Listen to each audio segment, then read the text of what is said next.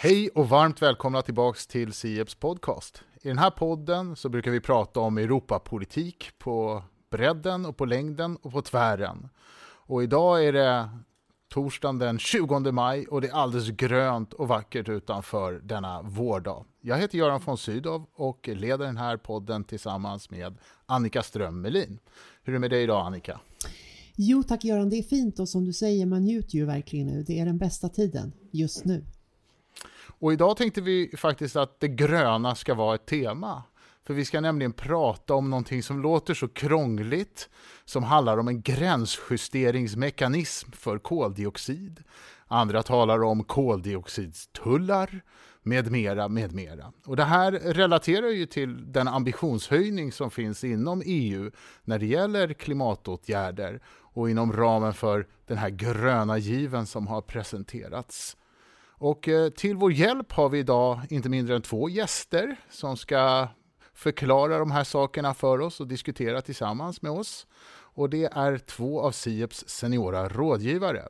Harry Flam är ju professor emeritus i internationell ekonomi och har bland annat för Siep skrivit just om de här åtgärderna och de här mekanismerna. Mats Engström är också senior rådgivare och har ju lång erfarenhet av att arbeta med just miljöfrågor och klimatfrågor. Och även han har skrivit ett par stycken analyser för Sieps på områden som vi kommer beröra idag kring den gröna given med mera. Så att eh, ni är varmt välkomna hit till podden, Harry och Mats. Och eh, vi tänkte väl börja lite i den ändan att förstå vad det här egentligen handlar om. Nu pratar man om det i termer av att det är en gränsjusteringsmekanism för koldioxid. Tidigare har man talat just om en tull och liknande. Men hur ska man förstå det här? Varför finns de här förslagen? Och vad är det de egentligen innebär? Och jag tänkte börja med att fråga dig Harry att reda ut lite kring vad det här egentligen handlar om. Ja, det är ju så att eh, eh för att släppa ut koldioxid inom EU så måste man köpa tillstånd, få tillstånd eller köpa tillstånd att göra det. Om man inte tillhör vissa mycket koldioxidsmutsiga eller utsläppande verksamheter då, då kan man slippa vara med i det här systemet. Varför har man de här tillstånden? Ja, de är ju helt enkelt till för att sätta ett pris på koldioxidutsläpp, alltså på att förstöra atmosfären.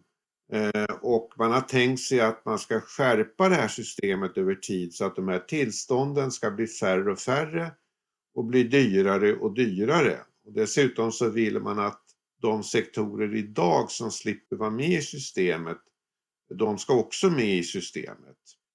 Problemet med ett sånt här system som EU är nästan ensamt om i världen, det är ju det att producenter i EU som framförallt de som släpper ut mycket koldioxid, de eh, får ju en konkurrensnackdel i förhållande till exportörer utanför EU som exporterar stål, cement, konstgödsel och så vidare till EU.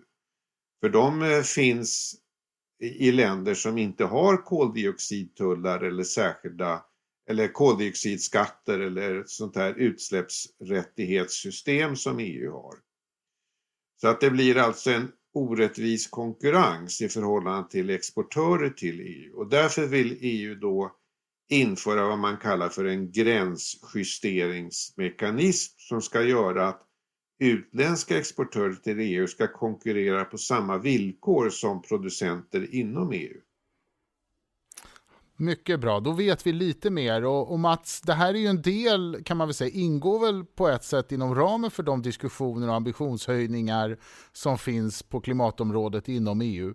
Hur ser du på den här frågan om varför just det här instrumentet har vuxit fram som en, som en del av de åtgärder som EU vill vidta?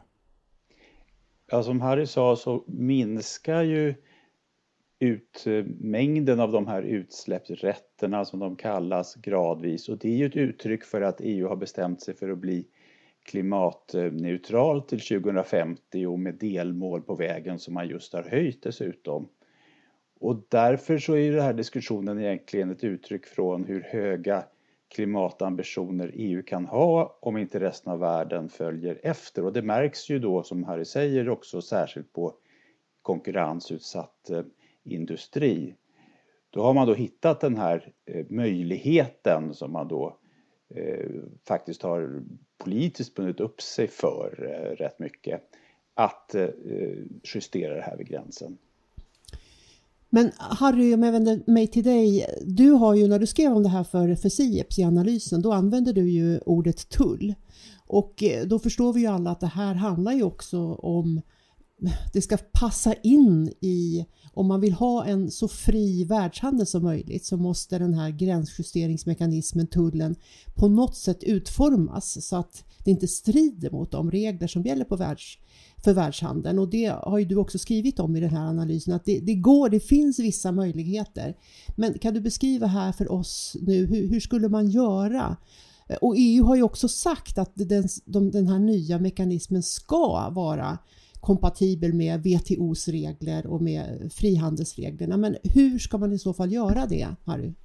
Ja, eh, jag har kallat det för tull för det är vad man har kallat den vanligtvis tidigare i litteraturen. Tankar om en sån här tull har ju funnits i minst 20 år. Men det finns andra sätt att eh, göra det på. Ett sätt är ju att lägga en tull på varor som exporteras till EU och tullen är då högre ju högre koldioxidutsläpp som har gjorts då i produktionen och transporten utav de här varorna till EU. Ett annat sätt det är att exportörerna till EU är med i utsläppsrättshandeln inom EU så att de måste köpa tillstånd motsvarande mängd koldioxid som de så att säga har gjort sig skyldiga till att släppa ut tidigare. Ett tredje sätt det är att man skapar ett särskilt utsläppsrättighetssystem för tredjelandsexportörer till EU. Så att man skiljer de tillstånden från de som eh, e EU-producenterna deltar i. Men priset måste ju vara ungefär lika på de här två olika marknaderna.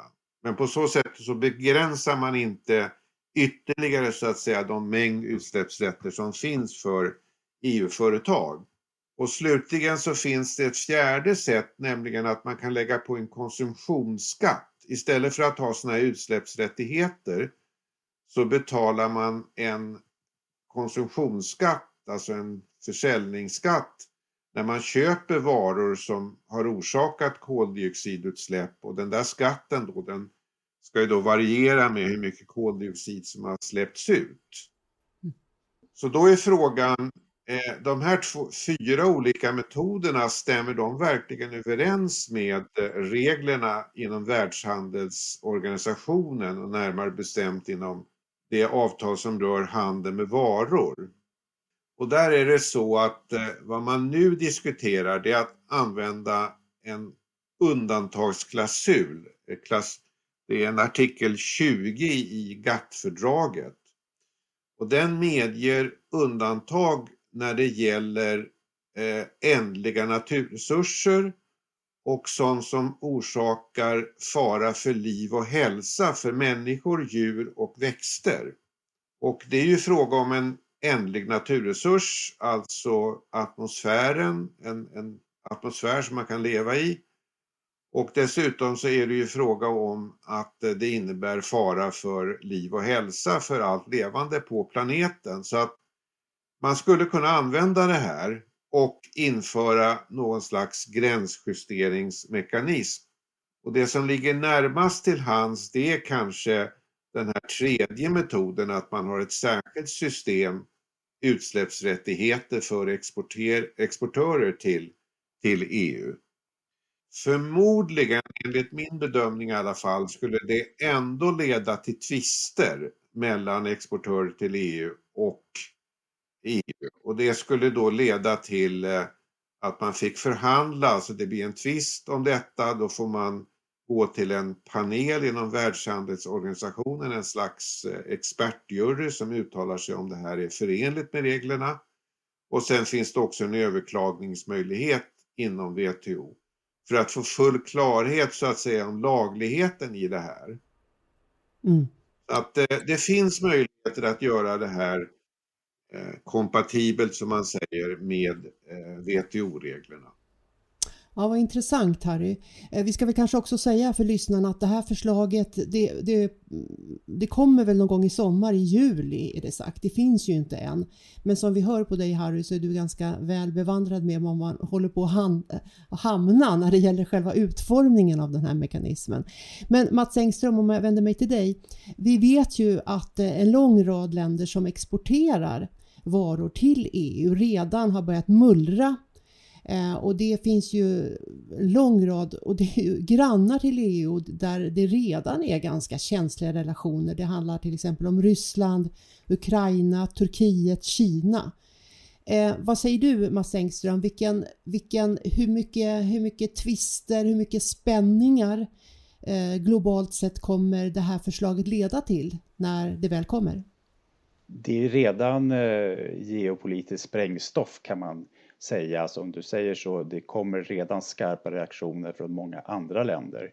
Och det är värt att säga också att när man tittar på EUs import av de varor som kan vara aktuella här, stål, cement, aluminium, även el till exempel från Serbien och andra länder, så är det ofta länder i EUs närhet. Det är dels sådana som Eh, EU har en komplicerad relation med som Ryssland, men det är också länder som Eh, faktiskt kan bli instabilare om till exempel Algeriet tappar en väldigt stor del av sina intäkter på andra av de här länderna, Vitryssland och andra. Och eh, eh därför så finns det ju stora risker i det här för EU, vilket man nog är rätt medveten om i det här laget i kommissionen och där man diskuterar de här sakerna. Å andra sidan kan man säga att en del länder börjar redan anpassa sig till det här. Jag tror att det är ett exempel på, som man har sett förut också, att själva hotet om att EU ska göra något får andra att agera och då titta på ska de ha ett eget system med koldioxidpris på något sätt. Och man kan inte utesluta att flera länder eh, gör någonting liknande. EU har försökt få med USA på att man skulle göra det här gemensamt med sina gränsjusteringsåtgärder. Och nu har USA hittills, eh, även under den nya presidenten varit eh, försiktiga med det. Men det är ju inte uteslutet att man kan få någon sån här klimatklubb som ofta diskuteras. Så man ska inte döma ut det, men det är väldigt kontroversiellt. Eh, ja, för själva Mats, själva syftet med det här utöver då att på något sätt att man inte ska låta europeiska företag Ehm, konkurreras bort för att EU har en långt gången klimatpolitik så måste ju den viktigt syfte med det här vara var just att påverka omvärlden och att få omvärlden att, att anpassa sig till detta. Eh, och eh, du säger här att det finns sådana tecken. Vad, vad, tror du själv? Ser du tecken på detta också? Ja, det tycker jag absolut att man ser länder från Japan till nu senast företag och andra i länder som Ukraina och Vitryssland som börjar så att säga förbereda sig för att det kanske kommer ett sånt här system. Men det är ju en viktig punkt du tar upp där, vad är syftet med det här? Och jag tror det här kan Harry bättre än jag, men jag tror det är rätt viktigt för EU att säga just att syftet är att förbättra klimatet, så att säga, minska risken för klimatförändringar.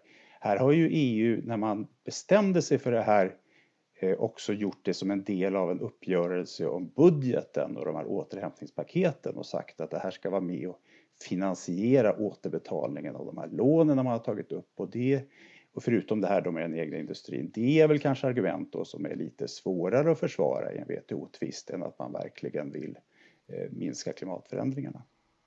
Jag tänkte haka på där just i den frågan om hur man ska stötta då. En diskussion som har kommit handlar ju om också det nära grannskapet eh, för EU och inte minst sådana länder som kanske eventuellt står på tröskeln till en närmare koppling till EU eller för den delen medlemskap som man funderar då på kan, kan man liksom stötta dem på något sätt för att klara av den här utmaningen som det skulle innebära. Men då som du säger blir det ju en fråga lite kring hur man använder de resurser som ingår inom EU för att genomföra det här. Så att frågan är helt enkelt hur ska man göra för att få en så, så att säga, hitta balansen här så att säga mellan den här typen av åtgärd men samtidigt inte eh, för, för, liksom, för, eh, skapa en motsättning med de länder som ligger just nära EU Man kan ju också eh, säga att de länderna är ju också mera beroende av EU. Ryssland är ju liksom en särskild fråga men EU har ju också en väldigt stor möjlighet att påverka de här länderna och det finns ju förslag att man skulle ta en del av intäkterna och just ge det som ett stöd till länder som behöver hjälp med sin eh, omställning här.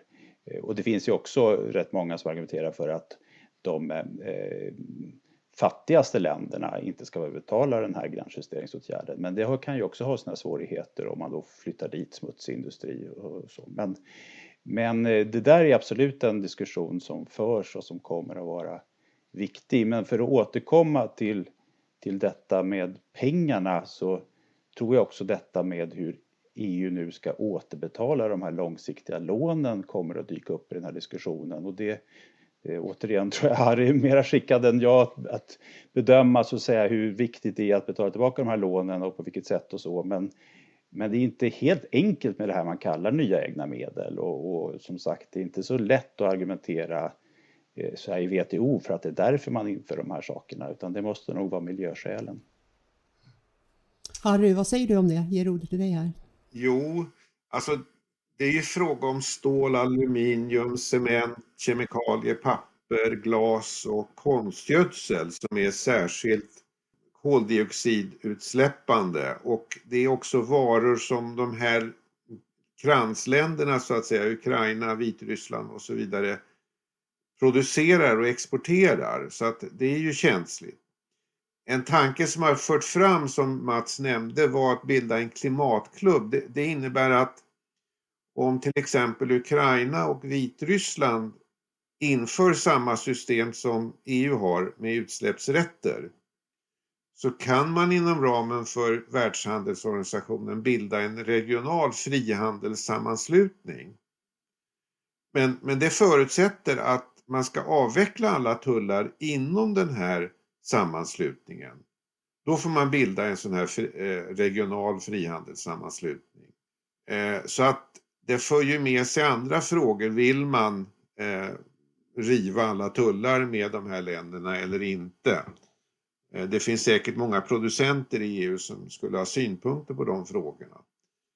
Eh, men det är en möjlighet. Och sen eh, är det ju som, som Mats säger att det går inte att hänvisa till att man ska finansiera återhämtningsfonderna med inkomsterna från de här avgifterna utan man måste betona att det rör sig just om att eh, bevara atmosfären och att eh, det är fara för människors liv och hälsa. Det måste man ju trycka på för att det ska bli WTO-kompatibelt så att säga.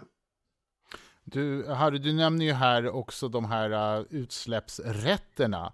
Och uh, det här är ju e-, ett annat sådant instrument som har varit uppe som, som EU har, där man också uh, just nu ju kommer diskutera även de priser som finns på utsläppsrätterna. Hur ska man tänka just kring samspelet mellan en gränsjusteringsmekanism och det här med utsläppsrätterna inom EU? Harry, vad säger du?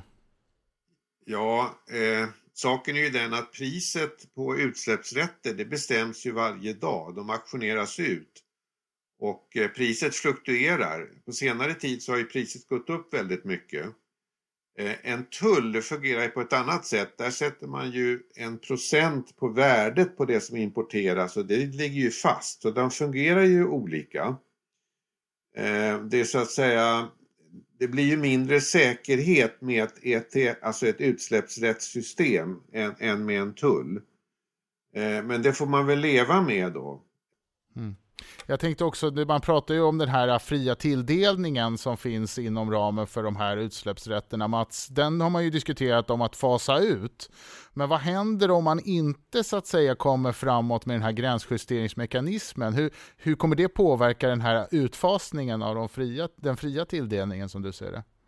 Ja, det där är en het fråga som också kanske kan landa på Sveriges bord när vi blir ordförande första halvåret 2023 om inte Frankrike klarar av de förhandlingarna innan därför att eh, Kommissionen har nu till exempel i sitt förslag till uppdaterad industristrategi som kom nyss sagt att nej, man kan inte, man får ha kvar de här vad man då eh, syftar på är de fria tilldelningen just de, de mekanismer man har för att skydda sig mot eh, det som kallas koldioxidläckage tills man har en sån här gränsjusteringsåtgärd på plats.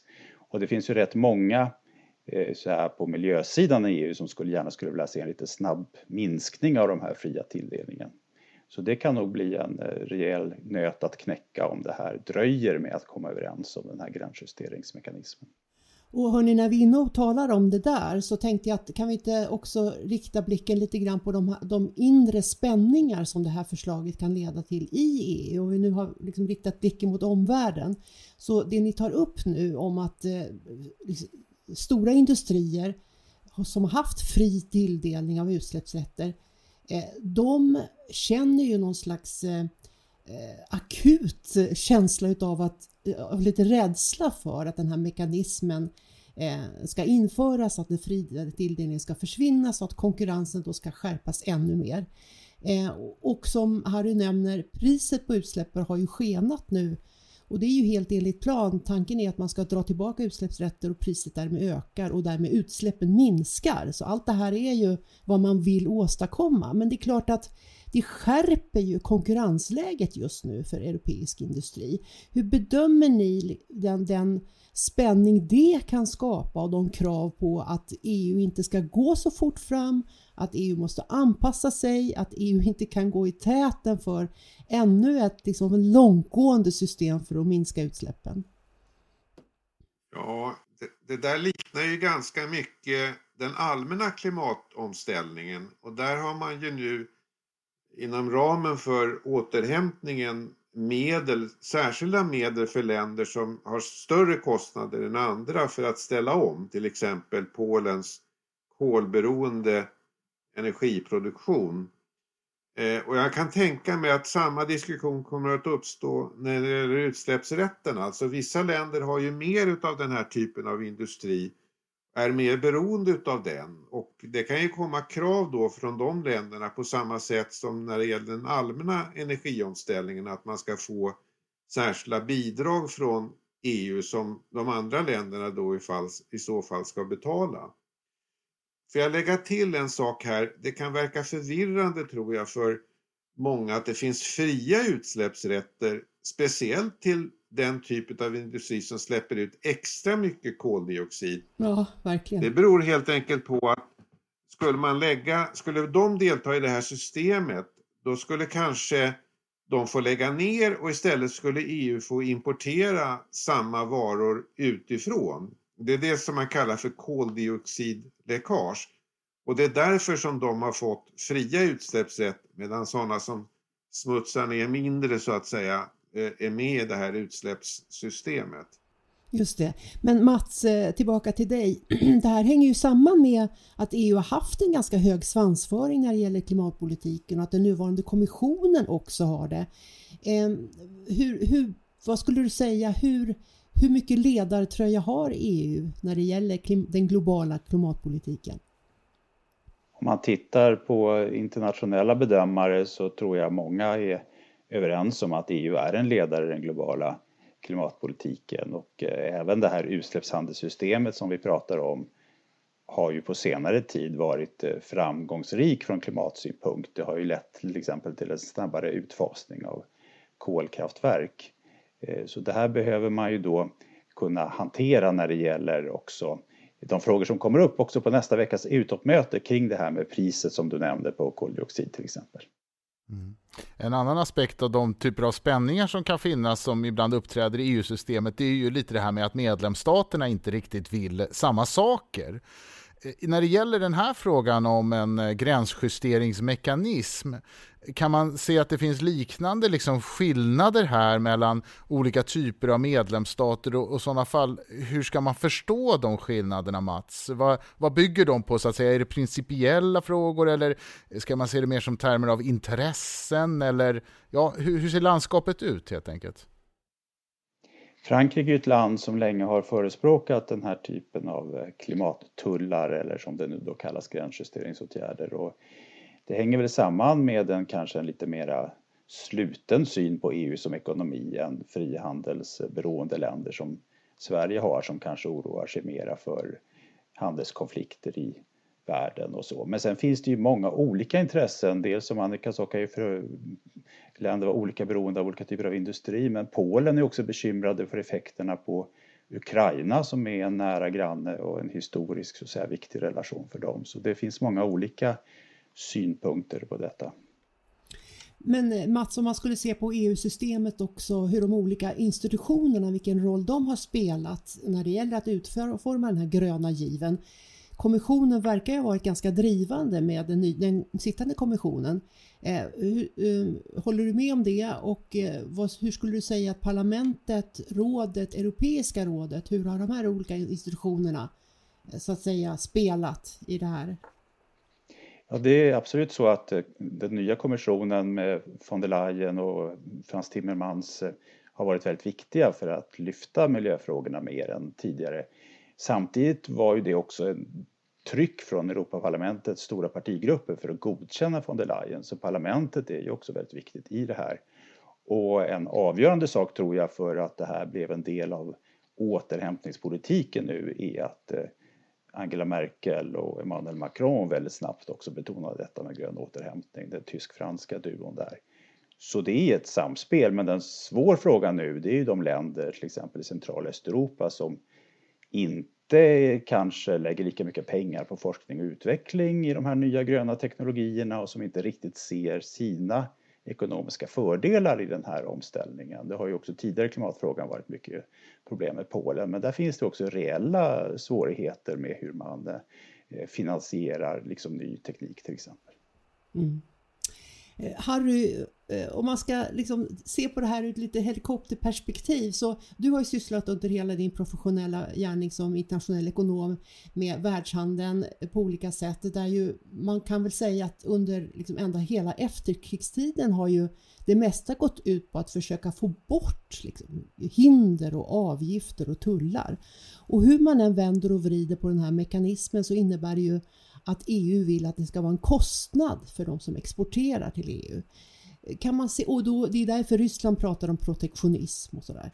Hur, hur, skulle du se det här som händer nu? Är det ett trendbrott? Är det här en ny era för världshandeln när man faktiskt eh, låter eh, liksom, utsläppen kosta också för handeln?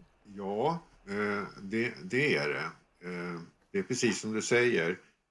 Men Å andra sidan så har vi inte tagit det här problemet på så stort allvar tidigare och man kan ju fråga sig om frihandeln är värd så mycket så att vi ska låta planeten gå under så att säga eh, det här, år, det här århundradet eller inte. Eh, och det finns ju den här undantagsklausulen som jag nämnde tidigare som just nämner ändliga naturresurser, människors, djurs och växters liv och hälsa. Så att jag tycker det finns stöd för det här. Och det, man ska ju komma ihåg att åtgärderna är ju inte protektionistiska egentligen till sitt syfte, utan syftet är ju att få andra länder att anamma samma system som, som EU har. Då slipper man ju de här gränsjusteringsavgifterna och Istället får man inkomster så att säga utav att sälja utsläppsrätter internt.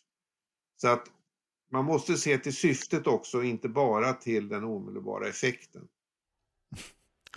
Ja, nej men verkligen. Det finns olika saker att skydda och man kan göra det på olika sätt. Jag tänker innan vi avslutar här bara så ber kanske att blicka lite framåt då. Vi har ju pratat i termer av att det kommer ett förslag och då är man alltid lite oviss precis hur det här förslaget är utformat. Men om ni ser fram, framåt, kommer det bli verklighet det här som man nu talar om, om någon form av gränsjusteringsmekanism? Vad säger du Mats?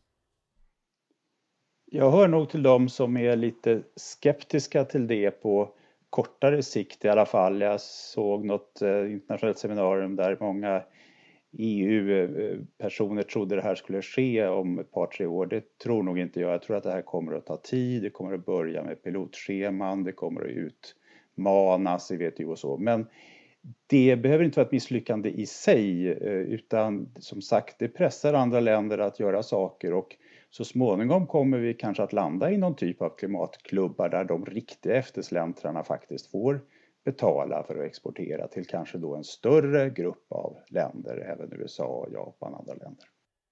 Och samma sak till dig då Harry, när du tittar framåt. Ja, eh, den nuvarande kommissionen har ju lagt mycket prestige i det här. Eh, e EU-parlamentet har ju fattat någon slags beslut om att man ska införa den här åtgärden så att eh, ja, jag kanske är lite mer optimistisk än Mats. Jag vet inte. och det är bra. Då har vi lite olika förväntningar och jag tror att vi också har lärt oss en hel del om hur de här sakerna är tänkta att fungera och den komplexitet som ligger bakom allt detta. Så med det får väl vi bara tacka så jättemycket till, säga tack till er då Mats och Harry för att ni ville vara här och prata med oss om dessa frågor i podden. Ja, frågorna om den här gränsjusteringsmekanismen är onekligen ganska komplexa men också väldigt viktiga. Och vi hoppas ju att det här samtalet har gett vissa insikter i om hur det här systemet är tänkt att fungera och vilka eventuella problem som finns behäftade med det. Och jag passar på i sammanhanget också att återigen tipsa om de publikationer som Sieps har gett ut på det här området, skrivna till exempel av Harry Flam och Mats Engström. De finns såklart på vår hemsida som vanligt.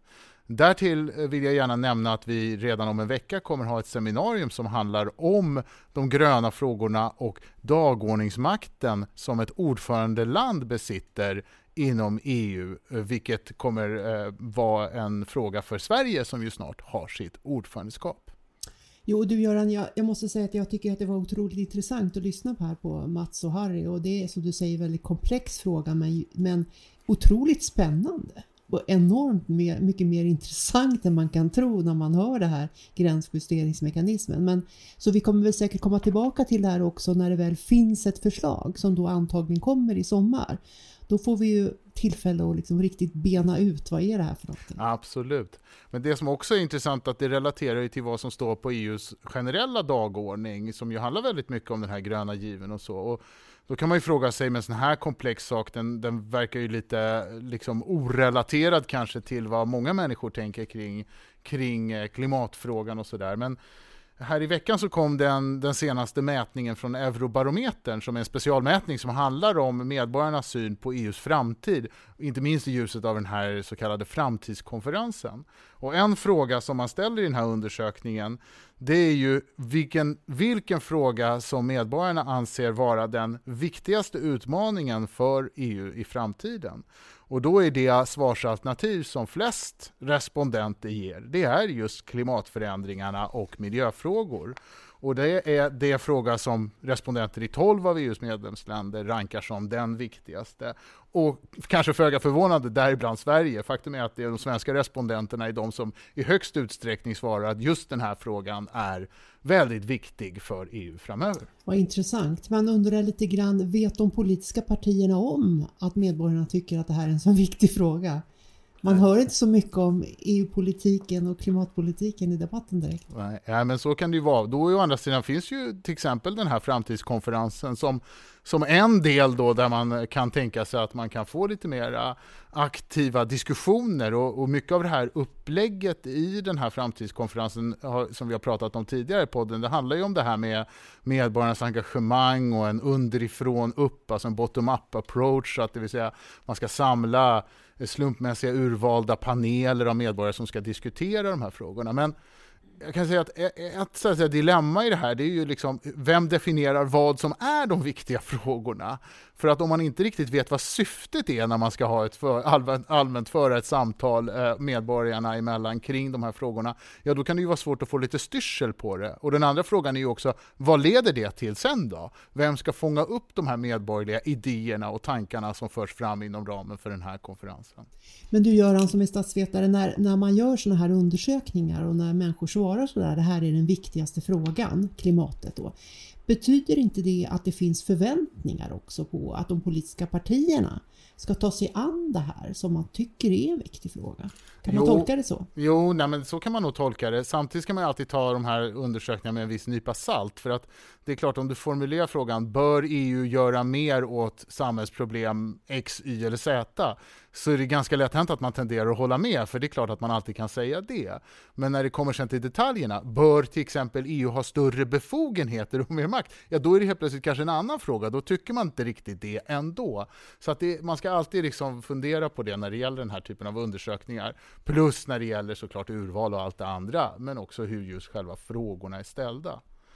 En annan sak som jag fiskade upp i den här eh, undersökningen från eh, Eurobarometern, det handlar snarare om de viktigaste tillgångarna som medborgarna ser att EU besitter. Alltså vad är det för någonting som du förknippar med som en viktig då sak inom EU-samarbetet? Och då är det återigen ett antal olika alternativ som man kan välja mellan och det alternativ som flest respondenter svarar på det är då EUs respekt för demokrati, mänskliga rättigheter och rättsstatens principer.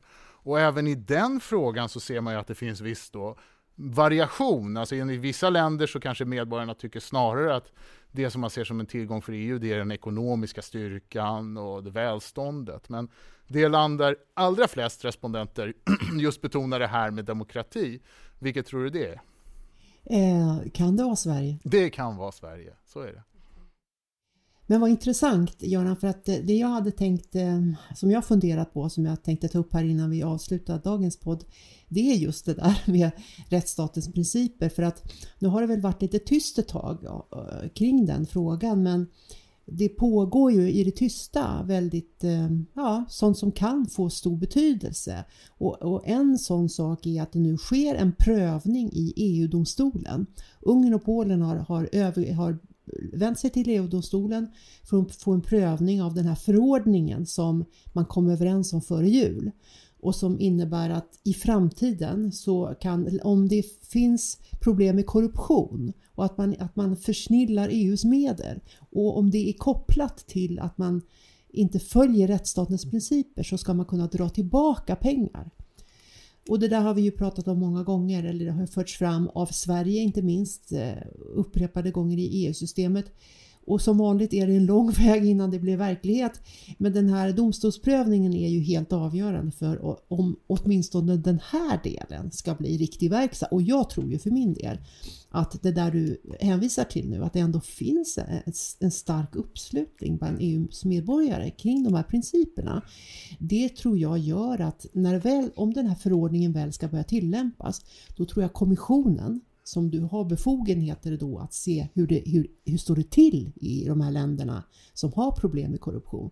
Då tror jag att vi får se ganska snabb aktion där. Mm. Tror jag. Nej, men, och det här har ju varit behäftat med mycket diskussioner även kring just hur processerna går till här. Och vi kommer komma på Sieps med analyser om det här, men en sak är ju just den här metoden att domstolen i förväg nu prövar den här nya förordningen, vilket är lite bakvänd ordning tycker vissa. Så att jag vet ju att Europaparlamentet har ju till exempel framfört att nej, men den här förordningen ska gälla från när det, början av det här året och det går inte att skjuta på så att säga tillämpningen bara för att man först ska få den prövad. Och därtill så har det ju varit en del som har varit rätt kritiska också mot hur man har förhandlat det här, inte minst att Europeiska rådet gick in och liksom Eh, förändrade så att säga betydelsen av den här förordningen. Så att det finns, för de som är roade av sånt här så finns det en hel massa saker. Men, men i grund och botten så ligger det ju ett antal väldigt viktiga principfrågor kring det här. Och, men det också handlar ju också om samspelet mellan medlemsstaterna någonstans. Hur gör man i en situation där vissa medlemsstater rör sig i en riktning som de andra inte tycker är, är rimlig. Och precis nu då när vi kommer till halvårsskiftet så är det ju byte då på den här ordförandeskapsposten. Ja, exakt. Och in kommer Slovenien. Ja, in kommer Slovenien och det är också en intressant pusselbit i det här därför att eh, Slovenien är ju ett land som eh, vars eh, regeringschef Jansa drar åt samma, han brukar kallas för en mini-Trump eller han är ju kompis med Viktor Orban och drar åt det hållet. Nu ska man, kan man inte översätta Ungern eller Polen till Slovenien, det, det, det är ett helt annat land och en annan liksom, politisk karta men ändå när man följer honom, han är en manisk twittrare, om man följer honom så ser man ju precis att han drar åt det hållet. Men jag tyckte det var intressant här för jag såg här också häromdagen att mm, det har blivit en diskussion om det här med rättsstatens principer och Tysklands Europaminister Roth, han, han intervjuades, han var otroligt besviken över att EU inte har gjort tillräckligt. Och återigen, Tyskland har ju varit väldigt drivande här och återigen tog upp hur viktigt det här är, att det faktiskt är ett kitt i EU-samarbetet. Och då noterade jag att eh, från Sloveniens sida så, så, så deklarerade man, jo det här, de tyckte också rättsstatens principer var så väldigt viktigt och man ska göra en sån här översyn som ligger på ordförandeskapet under kommande halvåret. Eh, så då tänkte jag att eh, Ja, det, det sker saker mm. eh, i den politiska diskussionen som precis som du säger, medlemsländer förändras också. Och i ljuset utav att den här förordningen kanske kommer då att eh, gå igenom domstolen, vilket man väl kan nästan utgå från, så kommer det här bli verklighet. Om ni inte följer de här principerna så drar vi in pengar. Och då kan det ju börja visa sig att det faktiskt är någonting som redan nu har fått länder att börja tänka över vilken position de ska ha egentligen. Mm. Det här är väl typiskt tema som vi klassar under kategorin Vi återkommer, vi återvänder till det. är tur, vi har så mycket att ta itu med. Ja. Men, eh, men här och nu kanske det väl ändå är dags eh, för oss att eh, helt enkelt runda av och tacka för oss. Och som vanligt så tipsar jag om att följa den här äh, podden på de poddplattformar som man brukar använda sig av och varannan torsdag så kommer det nya avsnitt. Och med det sagt så säger vi på återhörande.